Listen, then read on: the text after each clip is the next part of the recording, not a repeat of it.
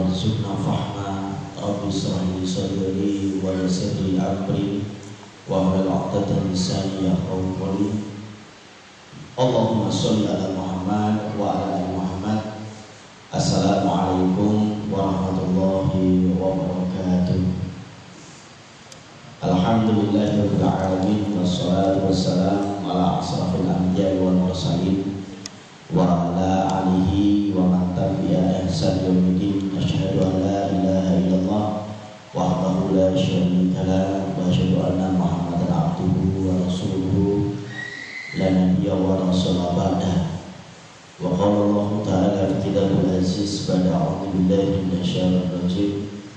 يا أيها الذين آمنوا اتقوا الله حق تقاته ولا تموتن إلا وأنتم مسلمون. وقال رسول الله صلى الله عليه وسلم فإن أصدق الحديث كتاب الله وخير الهدي هدي محمد وشر الأمور محدثاتها والمحدثات بدعة وكل بدعة ضلالة وكل ضلالة في النار أوصيكم وإياي نفسي بتقوى الله فقد فاز المتقون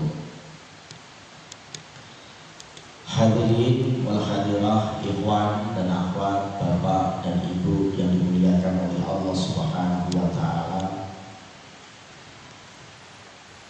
Ibunda Aisyah radhiyallahu an itu mengisahkan suatu saat di hari yang menjadi jatah giliran Ibunda Aisyah setelah Rasulullah menggilir dari hari-hari para istrinya. Jadi istrinya Rasulullah itu dalam riwayat sembilan. Dalam riwayat yang lainnya dikatakan sebelas. Kenapa para ulama berbeda pendapat soal jumlah istrinya Rasulullah? Karena sebagian memasukkan seperti Maryam Al-Hibtiyah itu masuk sebagai istri yang kelak punya anak namanya Ibrahim. Yang Ibrahim ini akhirnya meninggal. Itu sebagian para ulama dimasukkan Maryam Al-Qibtiyah ini sebagai istri. Tapi sebagian ahli sejarah Maryam Al-Qibtiyah ini tidak dimasukkan sebagai istri, tapi sebagai budak. Karena memang Maryam ini meskipun akhirnya punya anak Ibrahim yang akhirnya muncul tentang kisah tentang sholat gerhana Ibrahim itu terlahir dari hubungan Rasulullah dengan Maria Kiptiah antara tuan dan budak. Dalam sebuah riwayat seperti itu. Bukan sebagai suami istri tapi sebagai tuan dan tuan dan budak.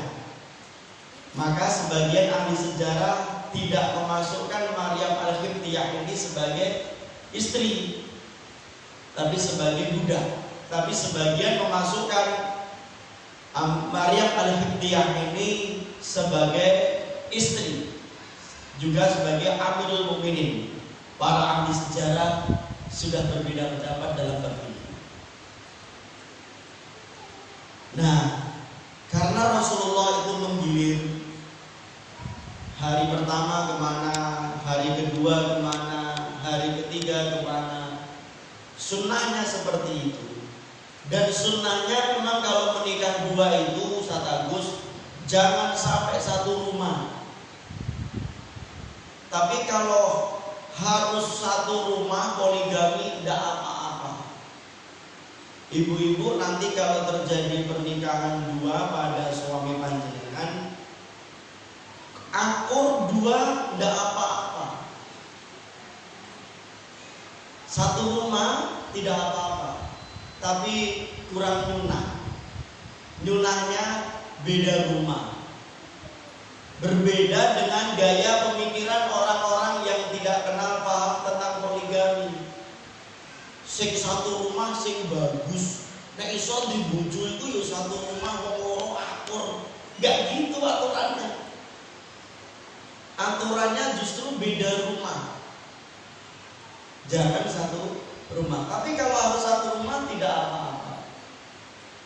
Karena bagaimanapun itu adalah sebuah hati yang perlu dijaga. Minimal kalau mau mengekspresikan itu masih mikir. Coba kalau beda rumah, Anda on time, everywhere, anywhere, anytime, maka Anda bisa bermesraan dengan istri Anda.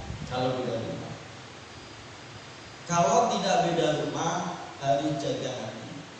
Rasulullah tidak beda rumah. Ini baru pembukaan ya. Jadi kita masih ke mana-mana sambil duduk teman-teman semuanya ya. Suatu hari masuk jatahnya ibunda Aisyah radhiyallahu an. Masuk ke ibunda Aisyah radhiyallahu an. Jatahnya Rasulullah nemeni ibunda Aisyah maka Rasulullah ketika mau tahajud izin. Ini ada kalau mas-mas ini besok ada yang mau poligami. Ya. Ada yang mau nikah dua. Ternyata mau tahajud izin. Wahai Aisyah, wahai ibunda Aisyah, wahai Aisyah istriku, bolehkah aku berdua-duaan dengan Rabbku. Karena itu jatahnya. Haknya Aisyah. Rasulullah berdua-duaan dengan Aisyah, jatahnya. Tapi ternyata Rasulullah minta izin ter Sesungguhnya aku menginginkan engkau bersamaku wahai suamiku wahai Rasulullah. Tetapi aku mengizinkanmu engkau berdua-duaan dengan dengan rohmu. Keren dari Ibunda Aisyah. Keren dah keren. Sudah mau digilir, kemudian beliau masih juga Ibunda Aisyah mengizinkan dia dengan Allah Subhanahu wa taala berdua-duaan. Kemudian namanya perempuan, namanya perempuan mau melarang tidak bisa, bertanyalah dia, tapi yang terbaik seperti itu untuk Rasulullah, maka bertanyalah dia kepada Rasulullah. Bukankah hai Rasul, engkau itu sudah digaransi menjadi surga? Kanjeng Nabi, wahai suamiku, engkau itu kan seorang nabi. Yang kau udah dapat surga, engkau maksum. Ini, ini, kelakarnya seorang istri ngerayu-ngerayu lah, yontok nangis. Jadi perempuan itu wahai para suami, kalau mempunyai sesuatu dia membolehkan tapi, tapi, tapi. Ini bahasa konteks yang kita harus kenal.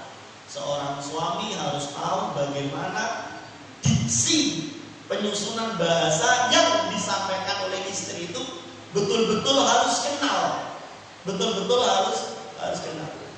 Bukankah engkau sudah diampuni? Bukankah engkau sudah dapatkan surga? Macam-macam dan macam-macamnya. Apa kata Rasulullah Shallallahu Alaihi Wasallam? Afala akuna abdan syakuro. Sudah sholat sampai kakinya membengkak, sampai lama. Kenapa harus seperti ini? Kata Rasulullah, "Afala akuna abdan syakuro." Tidakkah aku boleh menjadi abdan syakuro, hamba yang bersyukur? Jadi menjadi orang yang bersyukur kepada Allah Subhanahu wa taala itu cita-citanya Rasulullah sallallahu alaihi wasallam. Cita-citanya Rasulullah sallallahu alaihi wasallam.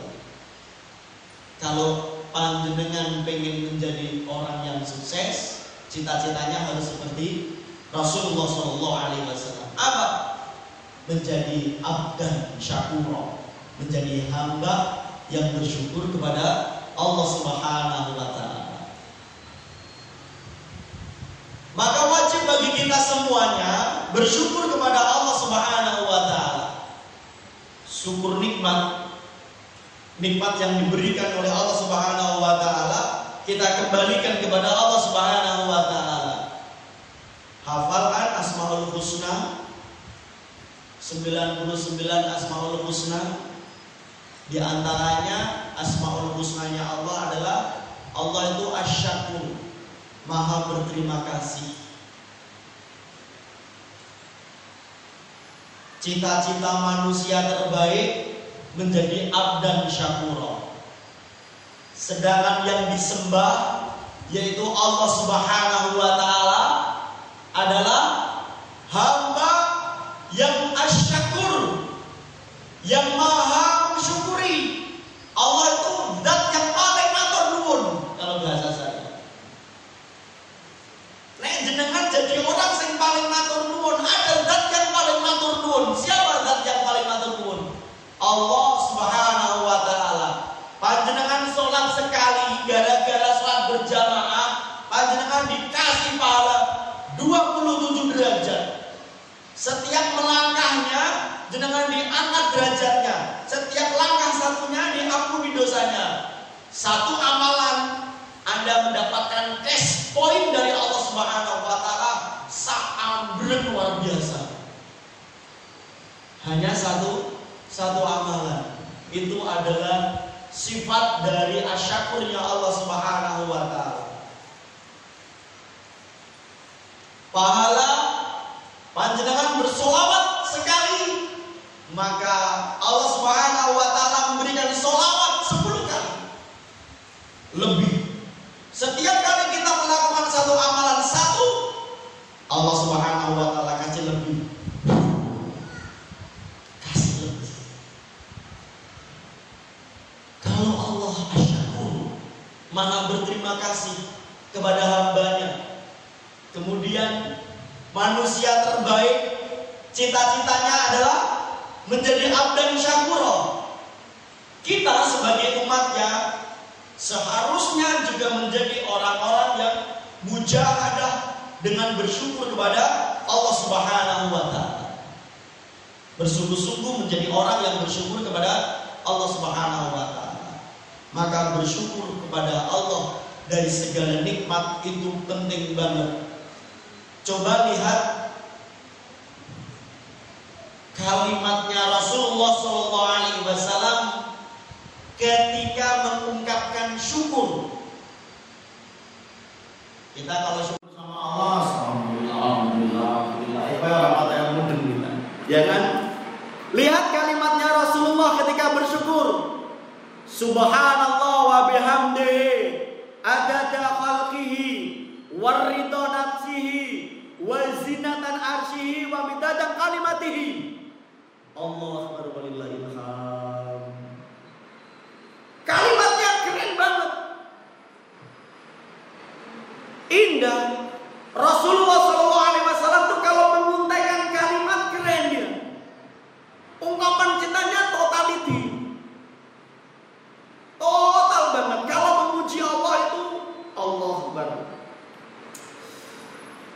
Bapak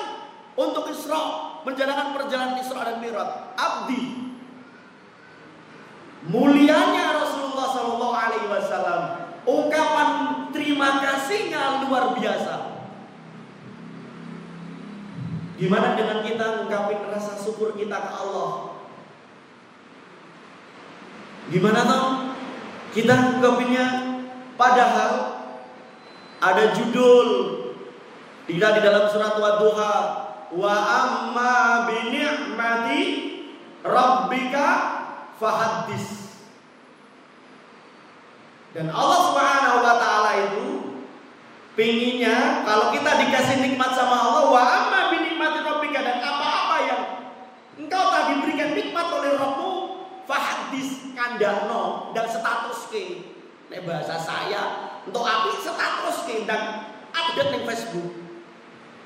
Eh, saya maka kita tidak boleh segera menjustis orang pamer, tidak boleh. Arya tidak boleh. Pamer di Facebook tidak boleh. Tidak boleh kita menjustis orang dengan hukuman pamer, tidak boleh. Karena bisa jadi dia dalam rangka melakukan perintah Allah. Wa amma binikmati rabbika fahadis. Dia dalam rangka sedang berbagi nikmat. Boleh cerita itu boleh, Ngapain kita tidak boleh? Ngomong Allah saja boleh ceritain. Aku deh ini bermelaku-laku kalau duluku dijak melaku-laku nih gini Bogor. Aku kemarin melaku-laku nih gini Jeporo dolanan nih gini pantai pantai nih? Boleh. Tidak dosa. Siapa yang bilang dosa? Tidak ada yang dosa. Ya boleh.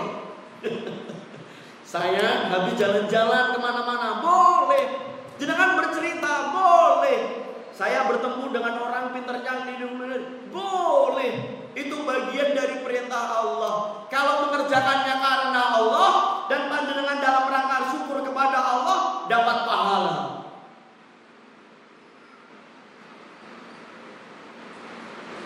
Paham sampai sini? Maaf kalau agak berbeda dengan mungkin Ustaz kita harus hati-hati dengan media sosial, monggo beda ijtihad mungkin. Tapi saya punya pemikiran berbeda. Yang penting tidak barang haram aja yang jenengan muncul ini. Boleh, itu bagian dari nikmat. Dan dari situlah adanya ladang amal-amal yang lainnya. Maka wajib bagi kita bersyukur kepada Allah Subhanahu wa taala sebenar-benarnya syukur. Itu yang pertama. Yang kedua kita bersolawat kepada Habibina Rasulullah Shallallahu Alaihi Wasallam. Rasulullah Shallallahu Alaihi Wasallam adalah uswah hasanah. Sekarang kita tes tes kolbu, tes hati. Dalilnya mah sama, tetap. Tetapi terkadang nggak memasukkan secara kolbu. Suatu hari Rasulullah Wasallam diungkapin cinta sama orang dan laki-laki yang ungkapin. Jadi boleh ya ungkapin cinta ke laki-laki itu bukan satu perbuatan LGBT, tetapi justru yang dilegalkan di dalam Islam adalah mengungkapkan cinta sesama laki-laki boleh, bukan LGBT yang tidak boleh mencintai secara sahwadi. Apa Umar bin Khattab radhiyallahu an yang mengungkapkan?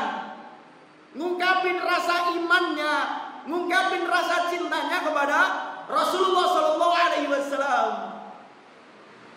Apa kata Umar? Kanjeng Nabi, saya itu iman sama jenengan, saya lebih senang sama jenengan. Tapi nek dengan diri saya, saya lebih iman, lebih cinta diri saya daripada jenengan. Jadi dia mencintai Umar itu mencintai Nabi di atas segalanya. Tapi dibandingkan Nabi dengan Umar, Umar lebih mencintai dirinya sendiri daripada mencintai Nabi. Tapi kalau Nabi dengan ibunya cinta Nabi. Kalau Nabi dengan anaknya, anaknya Umar dengan Nabi, Umar lebih cinta Nabi. Istrinya Umar dengan Rasulullah, Umar lebih cinta Rasulullah. Tapi kalau Umar dengan Nabi, kata Umar, aku lebih cinta diriku sendiri daripada cinta kamu. Kata Rasulullah nggak gitu. Iman nggak gitu. Gimana? Pada akhirnya itu engkau mencintai aku dari segala-galanya. Bahkan dirimu sendiri engkau cintai. Niki percintaan yang sangat berat sekali. Kenapa berat? Kita nggak kenal Nabi, kita nggak ketemu Nabi. Bagaimana kita memberikan ekspresi cinta kepada Rasulullah SAW yang kita nggak ketemu? Wong kita yang ketemu dengan istri, yang sering ngeroi, yang sering mijeti, yang sering ngasih kopi, sing ngomong anak-anak ya dewi itu kadang masih masih cinta diri kita daripada ngebelain istri. Padahal ketika kita mencintai Rasulullah Shallallahu Alaihi Wasallam. Maka di situ tes iman kita. Tes dulu iman kita. Benar gak sih saya cinta Rasulullah Shallallahu Alaihi Wasallam? Sudah berapa panjangkah pengorbananku kepada Rasulullah SAW. Maka ngetesnya gini, pernah nggak Anda meninggalkan ketika istri Anda membutuhkan Anda, kemudian Anda tinggalkan karena berjuang di jalan Allah? Pernah nggak ketika mertua Anda membutuhkan Anda, Anda tinggalkan secara tiba-tiba hanya gara-gara Anda melaksanakan perintah Allah? Pernah nggak Anda meninggalkan anak Anda ketika anak Anda membutuhkan panjenengan untuk melaksanakan perintah Allah yang lebih penting? Di situ tes. Tes dulu. Gak pernah nih berangkat ngaji anaknya rewel kasih dong ngaji. Arab berangkat ngaji bojone kesot-kesot kasih dong ngaji. Arab berangkat ngaji moro tuane nyambat terno buah, ngeterno buah ini. Lah terus jenggot dawa gunane yo apa? Jenggot dawa semen iki gunane terus yo apa? Hanya pengen dilihat pengikut Nabi. Tetapi ternyata akhlaknya jauh daripada Nabi. Kan kita mau. Mau. Panjang loh. Segini. Masih sunnah. Kalau menurut Syekh Albani lebih dari segini bid'ah. Syalbani kalau jenggot kepanjangan lebih dari setangkap gini. Oh berarti saya sudah termasuk bid'ah ini. Menurut Syalbani. Jadi kalau Syalbani itu hukumnya minggu jenggot tidak boleh lepas dari satu dekapan. Tapi kalau Syekh Utsaimin boleh. Maka Ustaz Syafiq Reza Basalama itu jenggotnya sampai segini. Tapi kalau menurut Syalbani hanya sampai boleh segini. Setelah itu wajib dipotong. Segini wajib dipotong. Cret. Gak boleh panjang-panjang. Ini dalil yang sering kali dipegang oleh para istri. Udah, ini jember rambut, udah orang rapi belas. Tapi hampir 20 tahun seperti ini nggak kepotong. Brodol karena dijambai anak sendiri segini potong cret itu kecintaan kita kepada Rasulullah Shallallahu Alaihi Wasallam. Maka kata Allah Subhanahu Wa Taala, "Kul in kuntum Allah, fattabi'uni." Kalau engkau mencintai Allah Subhanahu Wa Taala, maka ikutilah Rasulullah Wasallam. Ini di situ adalah kembali kepada Rasulullah Wasallam. Hadirin wal hadirat yang dimuliakan oleh Allah Subhanahu Wa Taala, ketiga kalinya saya mengucapkan terima kasih kepada teman-teman Mualaf Center Jawa Tengah, Ustadz Agus, uh, Ustadz Rian dan teman-teman yang lainnya yang sudah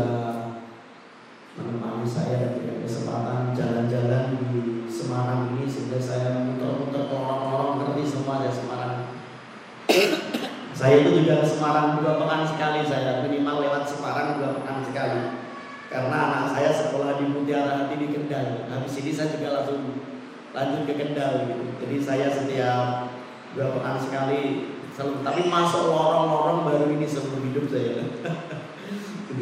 Alhamdulillahirobbilalamin. Hari ini kita membahas tentang satu falsafah Jawa yang kemudian di di apa di cover ulang oleh uh, Sunan Kalijogo bahwasanya urip iku urup. Ini falsafah Jawa yang kemudian di cover ulang sama Rasul sama Sunan Kalijogo dalam petuah nasihatnya yang begitu banyak seperti memayu hening bagyo seperti ning rat lebur tining pangastuti. Terus kemudian di antaranya adalah urip itu adalah huruf Alhamdulillah saya kalau di Blora mengampu namanya santri beling saya berbicara soal falsafah-falsafah Jawa yang ditulis oleh para ulama-ulama Nusantara Jawa. Kemudian kita kaji menurut Al-Quran dan Sunnah bagaimana implementasinya di dalam keseharian kita ini.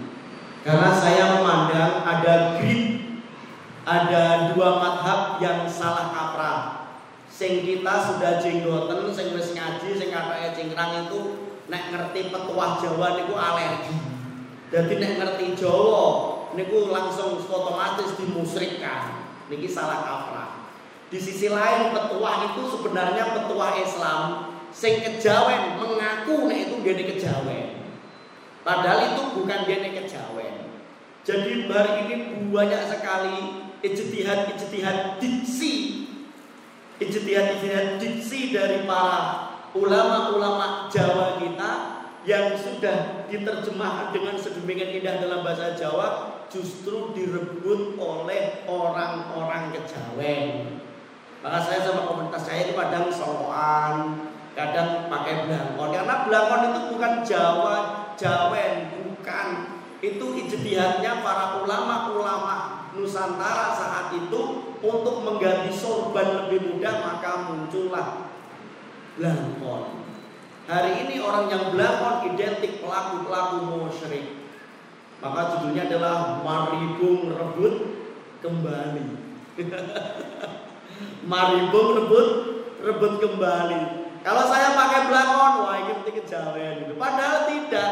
Ada pergeseran mindset, ada pergeseran mindset. Maka saya teman-teman seperti itu. Kalau lebih hebatnya nanti dipanggil Ustadz Salim Afila. Beliau memaparkan secara demikian rupa bagaimana sejarah tentang budaya Jawa dan yang lainnya.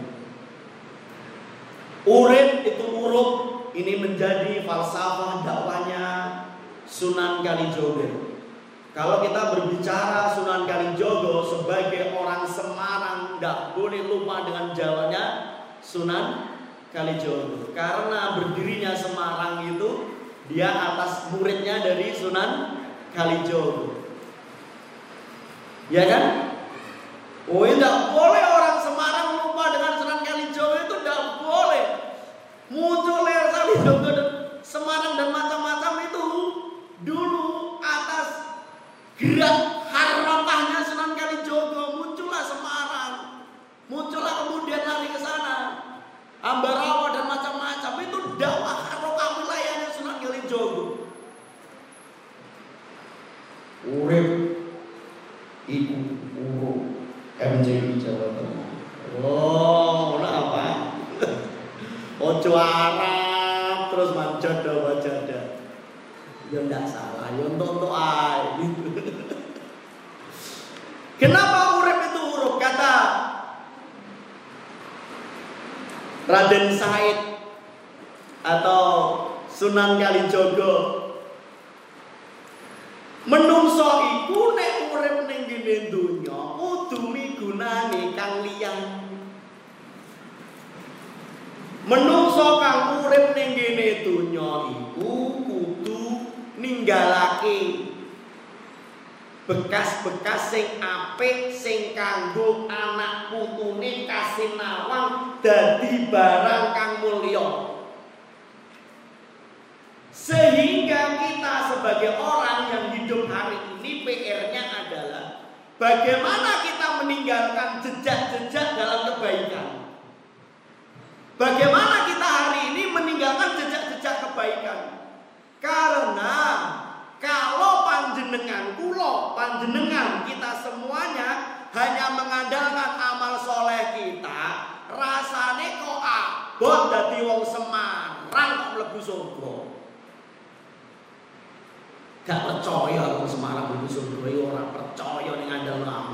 Kulo niku KB yo ayo.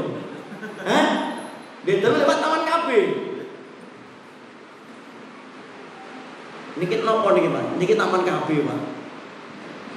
Jadi ngerti nek wong wedok ini ku wayu-wayu. No? Ketek-ketek lewat ya. Rasanya kok abot. Loh, ternyata wong lanang juga sama kok. Bedanya kalau akhwat itu fitrahnya lebih bisa menahan diri memandang karena wanita itu dalam masalah memandang lirik mata itu mereka diberi keringanan oleh Allah untuk bisa. Jadi kalau lomba, ayo bi melaku-melaku, lurus, satagus karo garwane. Mungkin ditulis jenengan ngelirik wong ayu piro, sing estri ngelirik wong ganteng piro. Tulis ae latihan jujur. Mungkin nak sing aki Ustaz Agus ngelirik wong ayu piro tinimbang garmone ngelirik wong ganteng piro. Gimana? Karena memang dalam menundukkan pandangan mata perempuan lebih hebat daripada laki laki. Kita punya kelemahan, tapi nek masalah labe Ayo perjalanan lurus.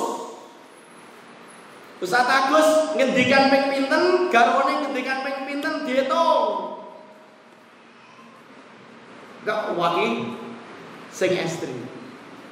Kita mah masing-masing. Kenapa? Karena perempuan itu memang dikodratkan agak berat untuk menahan mulut. Atau kita laki-laki dikasih keluasan oleh Allah kekuatan agak mudah untuk menahan bicara yang. Gibah itu agak agak orang pakai opengin. Namanya wedok niku serodo serodo angel punya punya bolongan masing-masing, punya jebakan masing-masing. Ini penting ini kita harus mengetahui. Kalau kita ngerti dalam permasalahan ini, kita akan tahu kelemahan kita. Oh ternyata yang mau lanang itu kelemahannya yang motor. Berarti harus sungguh-sungguh. Orang ngomong itu itu kelemahannya ternyata di bibir untuk berbicara sesuatu yang tidak-tidak, maka dia harus menahan manajemen kaum. Nah, urip iku urut maka harus menjadikan kita liburan. Pertama, tinggalnya sing ngaji niku bolong-bolong ngaji, do sing boten do cadaran tak dalil. Saya biasanya jarang dalil Ustaz orangnya itu. Karena yang saya hadapi kebanyakan preman-preman, mantan-mantan bajingan-bajingan. Dan tidak dikai dalil itu udah malah muntah-muntah, dikira ya. Ampun udah ngenying, malah muntah-muntah. Minimal ada satu hadis Rasulullah Shallallahu Alaihi Wasallam, khairun nas anfa'uhum linnas. Sebaik-baik manusia adalah yang bermanfaat untuk manusia yang lainnya. Kemudian di dalam surat Yasin Allah Subhanahu wa taala berfirman, "Inna nahnul mauta wa la naktubu ma qaddamu wa asaruhum wa kullu syai'in wa ahsayna min min innahil mubin innahil innahul mubin." Sesungguhnya Allah Subhanahu wa taala nahnu nahnu muti. Kami yang mematikan. Allah itu ketika mematikan seseorang, maka Allah akan mencatat. Jadi setiap amal-amal yang dia kerjakan, apa yang kita kerjakan, Allah akan catat. Maka tadi kita ngobrol itu bersangkutan dengan amal. Nah, kalau kita sebagai orang Islam hari ini cuma mengandalkan amal pribadi, agaknya berat ya kita masuk ke dalam surganya Allah Subhanahu wa taala. Tetapi atas izin Allah Subhanahu wa taala yang Allah adalah syakur, Allah Subhanahu wa taala katakan wa naktubu ma qaddamu wa asaruhum dan bekas-bekas mereka. Jadi yang dicatat oleh Allah, yang dicatat oleh Allah Subhanahu wa taala itu dua. Apa yang kita kerjakan? Yang kedua, bekas-bekas kita yang kita kerjakan itu akan dicatat oleh Allah Subhanahu wa taala meskipun kita telah mati. Imam Ibnu Katsir rahimahumullah ketika membawakan ini menerangkan secara panjang. Ternyata disadur ulang oleh Buya Hamka di dalam tafsir Al-Azharnya. Bersangkutan dengan kisah ini, Buya Hamka menulis merujuk kepada tafsir Ibnu Katsir membawakan satu bani namanya Bani Salamah. Zaman dulu ada namanya Bani Salamah. Bani Salamah itu satu komplek soleh dan soleha semuanya. Sholat itu lima kali. Kalau satu hari lima kali, kalau satu bulan berapa kali? Eh, seminggu berapa kali? 35 kali. 5 kali 7, 35 kali. Sedangkan rumahnya Bani Salamah itu agak jauh dari masjidnya Rasulullah Shallallahu Alaihi Wasallam. Agak jauh. Jadi lorong-lorong Madinah itu di dalam riwayatnya niku gembrutut sikile Bani Salamah. Akbar, Akbar. Ulang lagi, datang lagi, ulang lagi, datang lagi untuk melakukan sholat berjamaah. Dikerjakan itu berminggu-minggu suatu saat di antara mereka akan tercetus musyawarah. Kita kalau seperti ini terus ya capek. Kalau kita ke Madinah sholat ulang lagi, sholat lagi, ulang lagi, capek. Di samping masjid itu ada tanah yang dijual Terus di kapling-kapling lah dosa ini. Gimana kalau kita beli kaplingan-kaplingan itu kalau bahasa sekarang? Biar dekat dengan Rasulullah, biar gak. Jauh banget toh sholatnya di Madinah, dia keluar Madinah gembruduk. Tor geruda-geruduk ini mau kampung awake dhewe. Apa ora isin karo wong Madinah? Gembruduk, gembruduk, gembruduk, gembruduk. Rasulullah Shallallahu Alaihi Wasallam mendengar mendengar kisah ini maka dipanggillah dia sama Rasulullah dalam satu riwayat dalam satu riwayat mereka datang kepada Rasulullah Shallallahu Alaihi Wasallam yang intinya mereka minta izin untuk membeli sepetak tanah yang ada di samping Masjid Nabawi untuk dipakai satu suku yang biasa kuda-kuduk itu tadi. Jadi nggih, yo kuda-kuduk nanging ora ping 5 gitu. Ya nek bar isa arek mulai mulai pengennya gitu. Biar tidak capek. Kata Rasulullah Shallallahu Alaihi Wasallam kemudian membacakan surat Yasin ayat 12 ini. Surat Yasin ayat 12 ini bahwa sesungguhnya yang dicatat di antaramu adalah amalmu dan apa asarohom dan bekas-bekas amal mereka. Kaki kita yang kita lewat, yang kita pakai jalan nanti dicatat oleh Allah. Bekas-bekas telapak kaki kita di mana kita lewati itu nanti akan bersaksi di hadapan Allah Subhanahu wa taala. Tempat-tempat duduk yang hari ini dengan lewati, yang dudui, itu nanti akan berbicara kepada Allah Subhanahu wa taala. Baju-baju bolong, maka para ulama itu kalau bolong ditambal nih, nek bolong ditambal nih. Kenapa? Dia nanti kalau bersaksi di hadapan Allah bentenanan. para ulama itu ditanya, "Wahai ulama, ya Syekh, kenapa bolong ditambal nih? Bolong ditambal nih. Nanti kalau dia berhadapan di padang mahsyar, dia nanti bersaksi di hadapan Allah. Dia sungguh-sungguh. Kelambi akan bicara tenanan ya Allah. Ngantek ditambal-tambal. Luar biasa orang-orang zaman dahulu. Ya, menjadi bekas.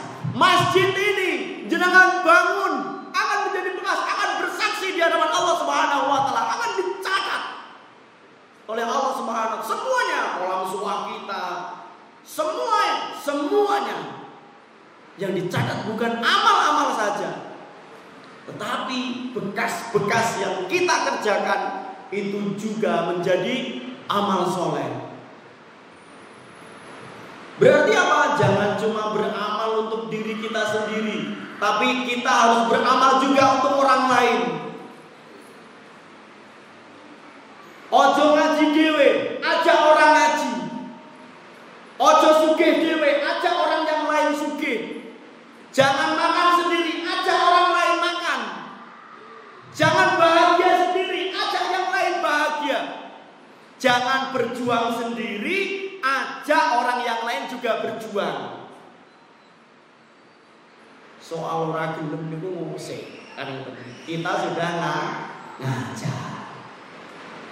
Kenapa? Karena nanti itu nanti yang akan dicatat oleh Allah Subhanahu wa taala. Yaitu bekas-bekas itu akan menjadi saksi di hadapan Allah Subhanahu wa taala. Bekas-bekas itu dicatat oleh Allah Subhanahu. Sesuatu yang sangat luar biasa ini keadilan Allah, ini kemurahan Allah, ini sifat asyakurnya Allah. Dicatat, semuanya dicatat oleh Allah Subhanahu wa taala. Coba bayangkan kalau panjenengan menemukan sebuah ilmu, kemudian ilmu itu bermanfaat. Biji Habibi. Kalau ini yang sedo, yang Habibi, menemukan bagaimana baling-baling itu biar tidak patah.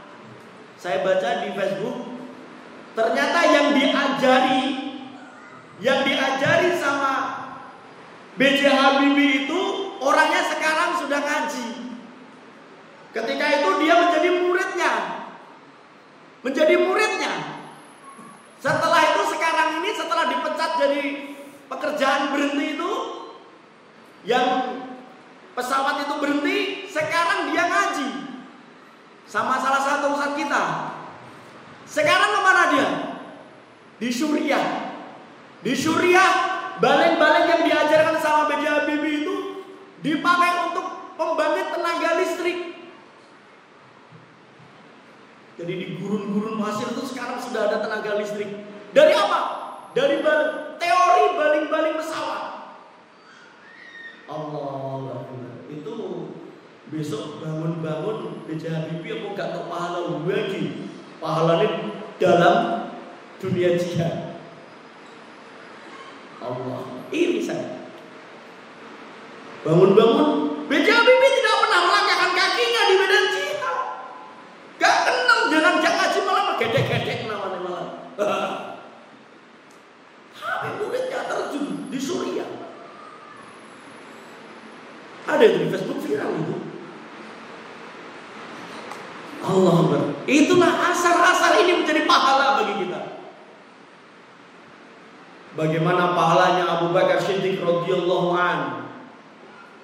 Pahalanya Abu Bakar Siddiq radhiyallahu an yang membukukan Quran. Para sahabat sepakat Quran itu bid'ah. Tidak ada yang bilang nggak. Sahabat sepakat. Sampai Zaid bin Sabit yang suruh nulis saja tidak mau. Wah, gue itu piye to kang kang. Gue itu piye to kang Abu, kang Abu. Iki ora tahu dilakoni zaman Nabi nek kowe ngongkon iku karepmu iku piye? Cara orang Jawa kesambet apa Abu Bakar itu? Yang kesambet apa ya Kang? Kok ngantek ngomong nulis Al-Qur'an? Al-Qur'an. Artinya apa? Enggak berani. Tetapi Allah tentramkan hatinya. Meskipun itu tidak ada pada zaman Rasulullah, tetapi itu masalah untuk umat karena saat itu para ahli Qur'an para kuro yang menghafal Al-Quran sebanyakan syahid di medan perang kalau lama kelamaan di antara mereka nanti bagaimana menghafal Al-Quran ditulislah Al-Quran pahalanya berapa Setiap kita baca. Quran saat itu belum ada tulis-tulisannya. Quran saat itu belum ada tulis-tulisannya, harokatnya belum ada. Abu Bakar Sedo, Umar bin Khattab Syahid. Pada zamannya Ali radhiyallahu an, orang-orang ajam mulai masuk Islam. Orang-orang yang masuk Islam bukan hanya orang Quraisy, bukan hanya orang Arab. Penaklukan-penaklukan sudah mulai banyak saat itu. Maka muncul orang-orang luar negeri, luar negeri Arab, ajam namanya.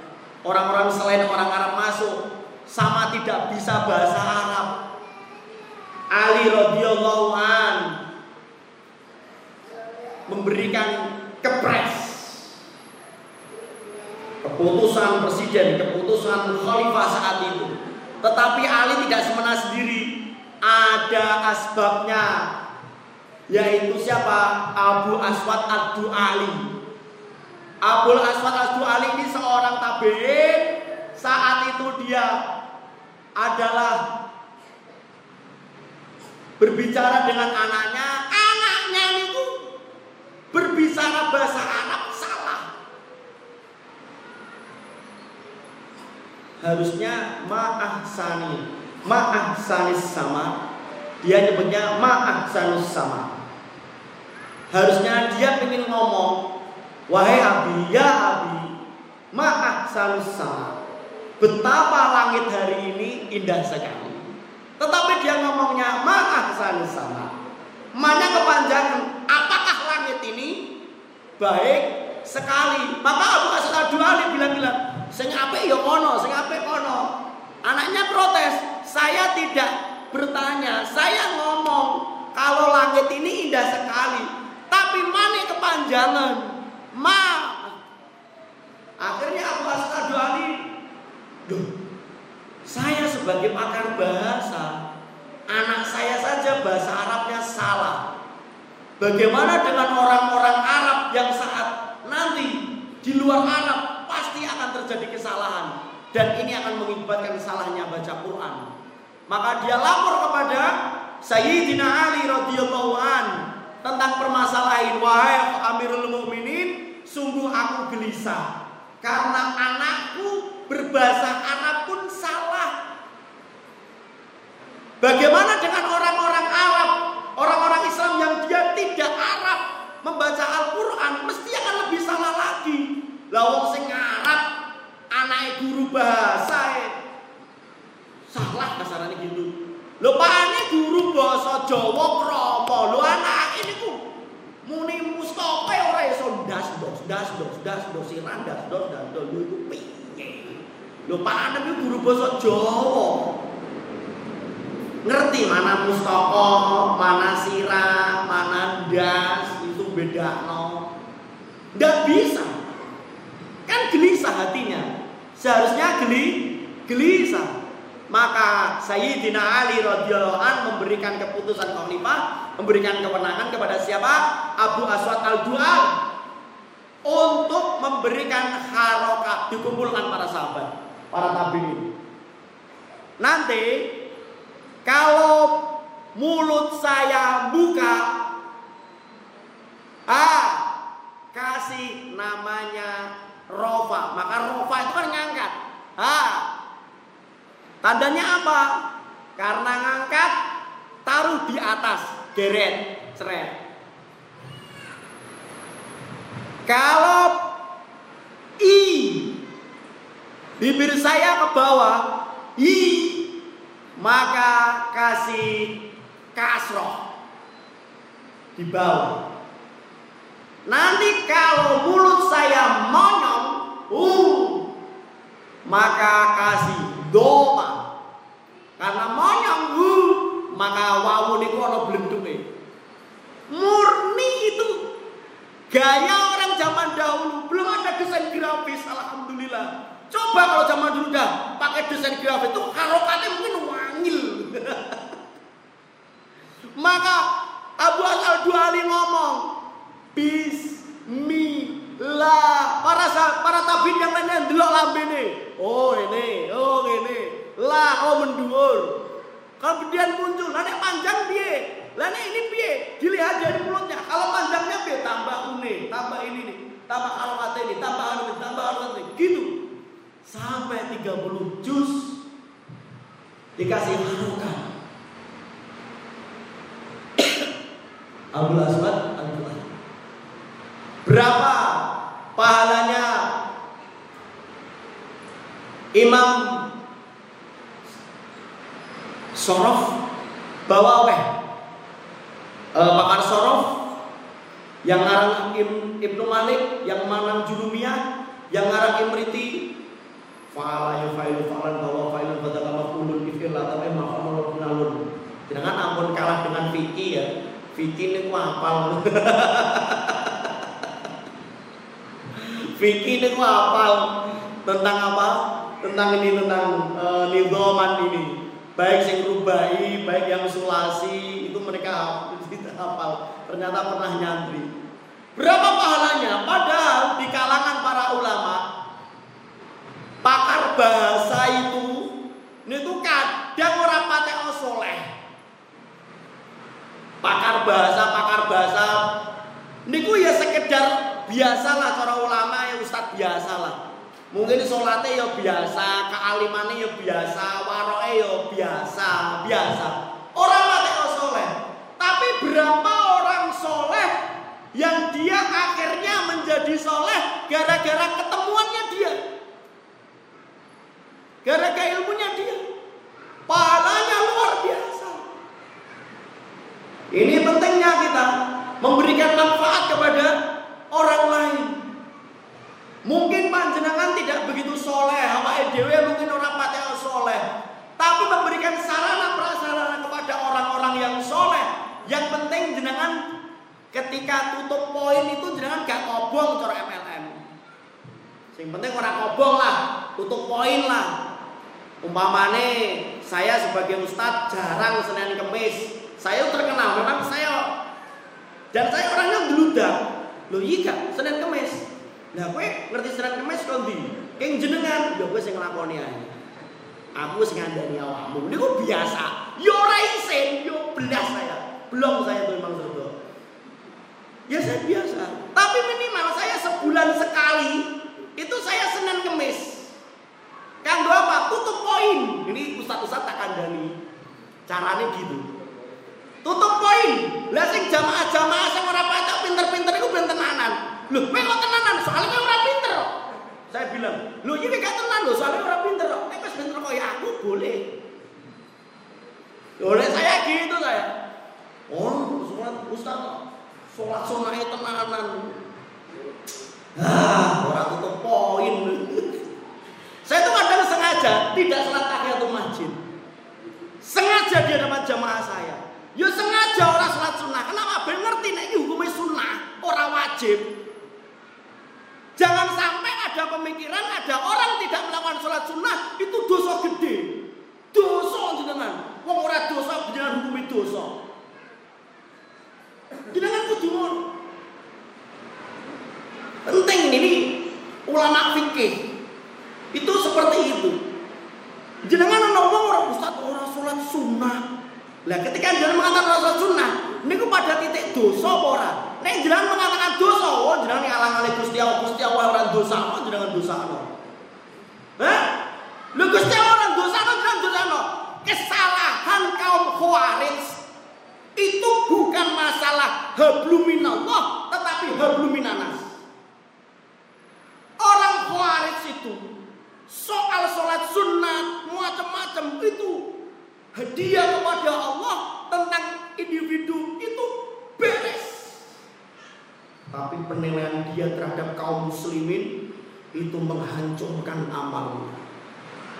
Ana wong ora gelem maca Quran, cek aku maca Quran. Ya. Rusak amalnya. Ustaz, agak masjid.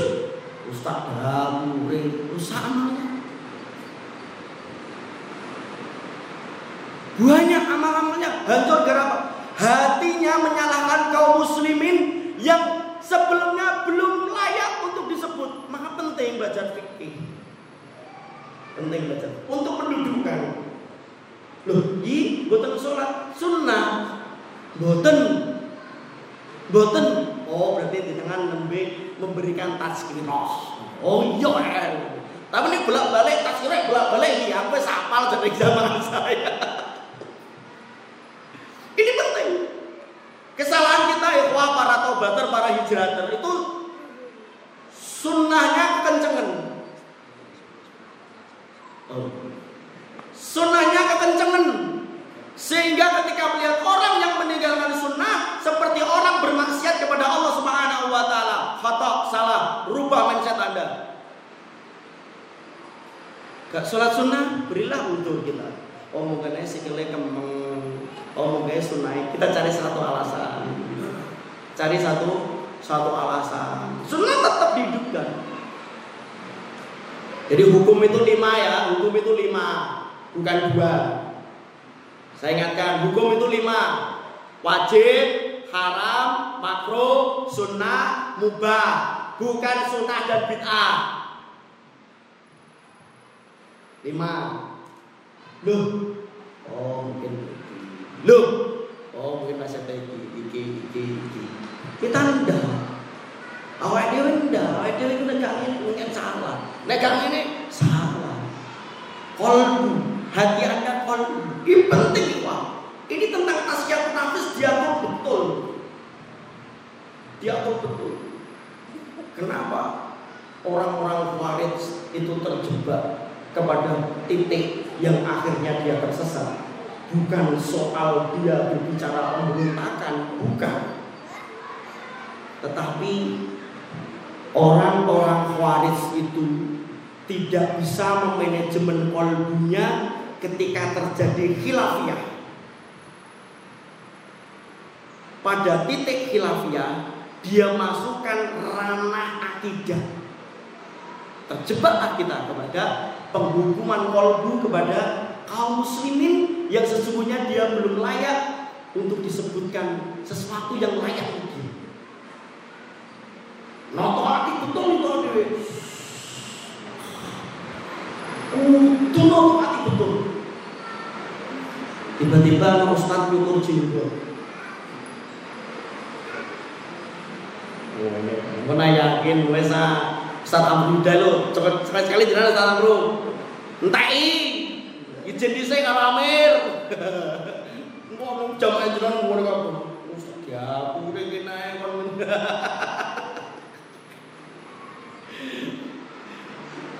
tes tes Allah berwalillahi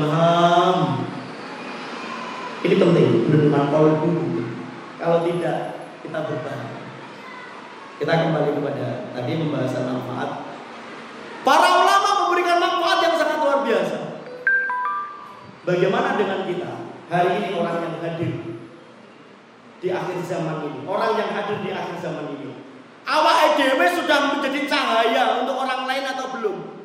Kita sudah menuntun orang lain kepada kebaikan atau belum? Kita sudah mengajari orang lain untuk baik atau belum? Memberikan manfaat kepada orang lain atau belum? Ini karena itulah nanti yang akan meneruskan amal.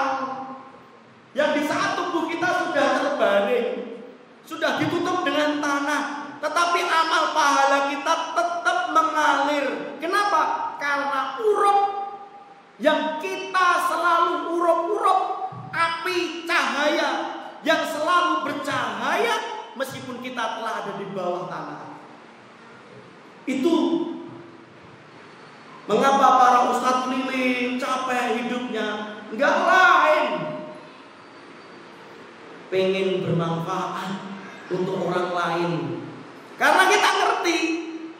Katakanlah ceramah saya hari dari kemarin kan orang kabeh masuk. Pahala ono sing caper, ono sing ria, ono sing sombong, ono sing ini. Dari ceramah satu minggu oh gak kabeh ketompo. Kita paham betul. Maka karena amal kita tidak tidak semuanya diterima, kita harus cari amal sing mungkin waktu kita beramal itu tidak bermanfaat. Kita tidak dosa, tidak tidak dapat pahala karena kita caper. Tapi kalau tempat itu masih manfaat. Contoh, ini fikih. orang berinfak ini karpet. Ketika dia beli dalam keadaan sombong, ketika dia diumumkan dalam keadaan tidak dapat pahala, itu selamanya atau tidak? Tidak. Tidak selamanya para ulama menyebutkan. Dene ketika pahala iki lho Pak, roti aku konggenku kau Ustaz Dino. Dek, saya tidak dapat pahala. Tidak dapat pahala semuanya sepakat. Kenapa? Karena amal kita ini ada riaknya. Kak roti roti kan habis. Ini. Ini kan gak habis. Tapi berjalannya waktu ini masih dipakai. Gimana? Ini masih dipakai, ini masih dipakai. Orang sing infak tadi wis sombong itu kuarpet aku sing nukokno. Aku sing nukokno. Gak dapat pahala dia, sepakat ulama. Tapi selama amal ini masih dipakai, itu masih manfaat. Suatu saat atine balik. Kita tidak boleh sombong. Kita harus bertobat dari kesombongan kita. Ya Allah, zaman kaya aku nyukokno karpet aku sombong. Ya Allah, zaman aku nukokno karpet aku ora ikhlas. Ya Allah, zaman aku nukokno karpet aku pamer. Kula tobat ya Allah, niku pahalane gebrutuk. Kaya HP sing ora diisi kuota, terus diisi kuota 2 giga makruh. Kemerutuk pak, terus jadi amal soleh semua. Makanya bedanya beramal sendiri dengan beramal bermanfaat di situ. Gini, jangan kok apa yang bermanfaat. Mungkin ketika memberikan gak dapat pahala, gak dapat pahala. Ada pamer, ada sum'ah, ada caper, ada macam-macam, gak dapat pahala. Tapi selama itu masih dipakai dan suatu saat kita bertobat dari rasa itu, kemerutuk pahalanya mak. Kemerutuk. Wau alam ya, seumpama misal B.J. Habibie ketika berhasil mendapatkan penghargaan kira-kira jenengan jadi B.J. Habibie, itu kira-kira ayo. Oh inilah. Anda mendapatkan penghargaan. Ini kok jenengan ana melete apa ora? Oh. Melete apa ora jenengan tok ranking siji niku melete apa ora zaman di SD? Melete apa ora? Melete oh, ranking siji ngono ya. Lha jenenge menungso, apa nek menungso kerjaan. Nggih mboten? Untuk bojo ayu kok melete apa ora ranking siji? Wah, bojo ayu lho. Suwun. Mun kertas rasane di bojo ayu.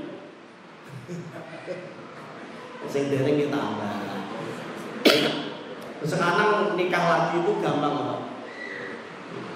Cukup bayar uang satu juta Ikut training Saya pengen wayoh saya bilangi ya Ikut training bayar satu juta Besok tanggal 28 September Ikut saya Bayarnya berapa? Satu juta Dilatih Ngantek untuk buju ngantek nembungno ning maratuwa buju lan besan. Diter ngantek sakawine. Calon dicepake, Pak. Yang ngeri, sing ngeri dalam ilmu poligami itu akeh sing lanang ora wanis. Wedok niku wedi ora macet sing siap di poligami. Stop, saya siap tidak dinafkahi selama Ustaz berjuang di jalan Allah Subhanahu wa taala.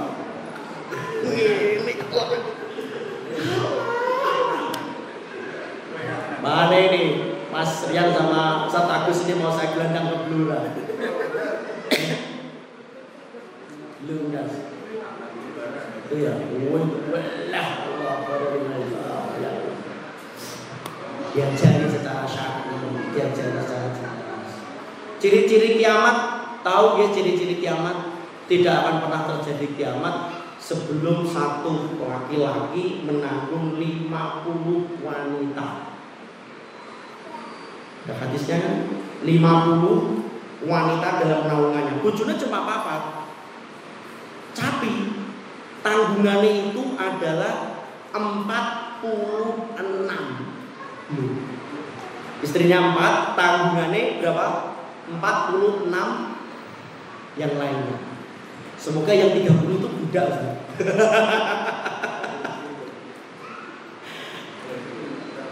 Tidak akan pernah terjadi kiamat sebelum ada laki-laki satu dia menanggung dari 50 50 wanita.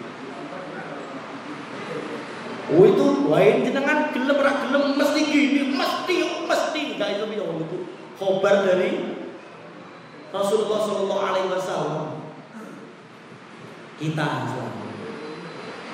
itu nanti di planning pakai ilmu dan macam-macam. Dalam rangka apa? Dalam memberikan asal tugas. Tadi tuh. Ini niki ibu-ibu sementara nggak dengar dulu ya, khusus bapak-bapak. Tolong ibu nggak dengar dulu, khusus bapak-bapak ini. Soal mereka tidak ikhlas. Itu tadi seperti kita wakaf, seperti wakaf karpet. Seperti wakaf wakaf karpet. Setelah tahu ternyata dari istri kedua ternyata disuruh duit. Enak juga ya. Ternyata ngerti ono anaknya sing apal Quran ini enak juga ya. Tidak sedikit istri pertama itu bersyukur ketika suami itu meninggal puluhan tahun tidak sedikit di antaranya keluarga saya. Mbah saya itu menikah dua. Istrinya dua. Yang satu yang istri satu dapat sebulan yang istri kedua hanya dapat satu. Saat itu lo tukaran tukaran tenan lo Jawa dek wayo tukaran. Dia betul tak delok wong Jawa tukaran gak wayo tak delok tukaran. Orang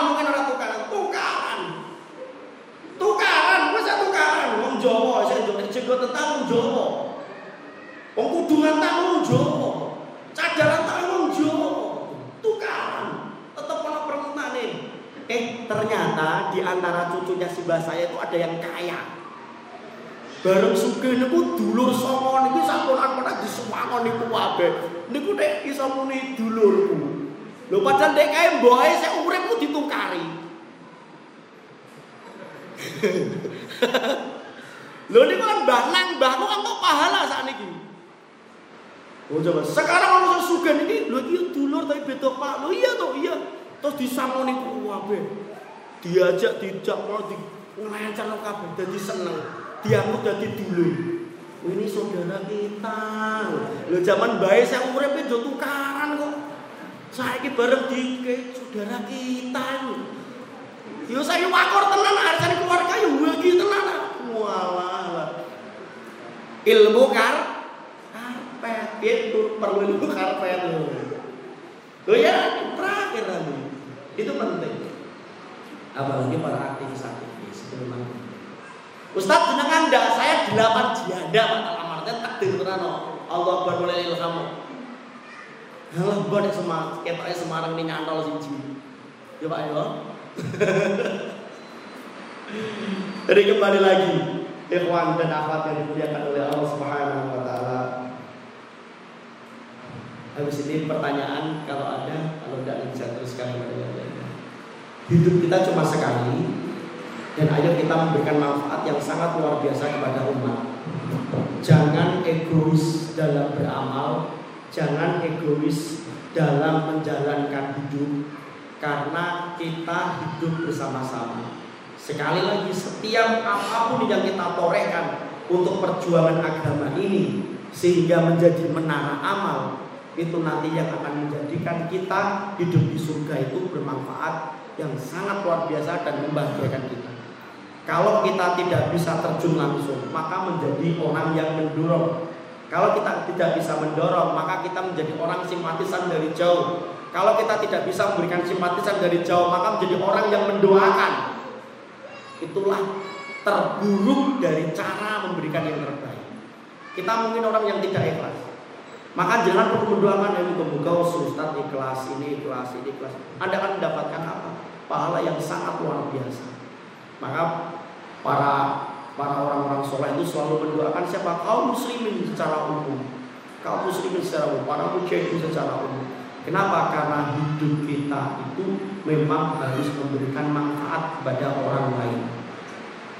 Memberikan manfaat kepada orang lain. Kalau kita tidak bisa memberikan manfaat kepada orang lain secara akal, itu rasanya betul Tapi Allah itu Ar-Rahman Ar-Rahim. Semoga memasukkan kita semuanya ke dalam surga Allah Subhanahu wa taala. Barakallahu Alhamdulillah.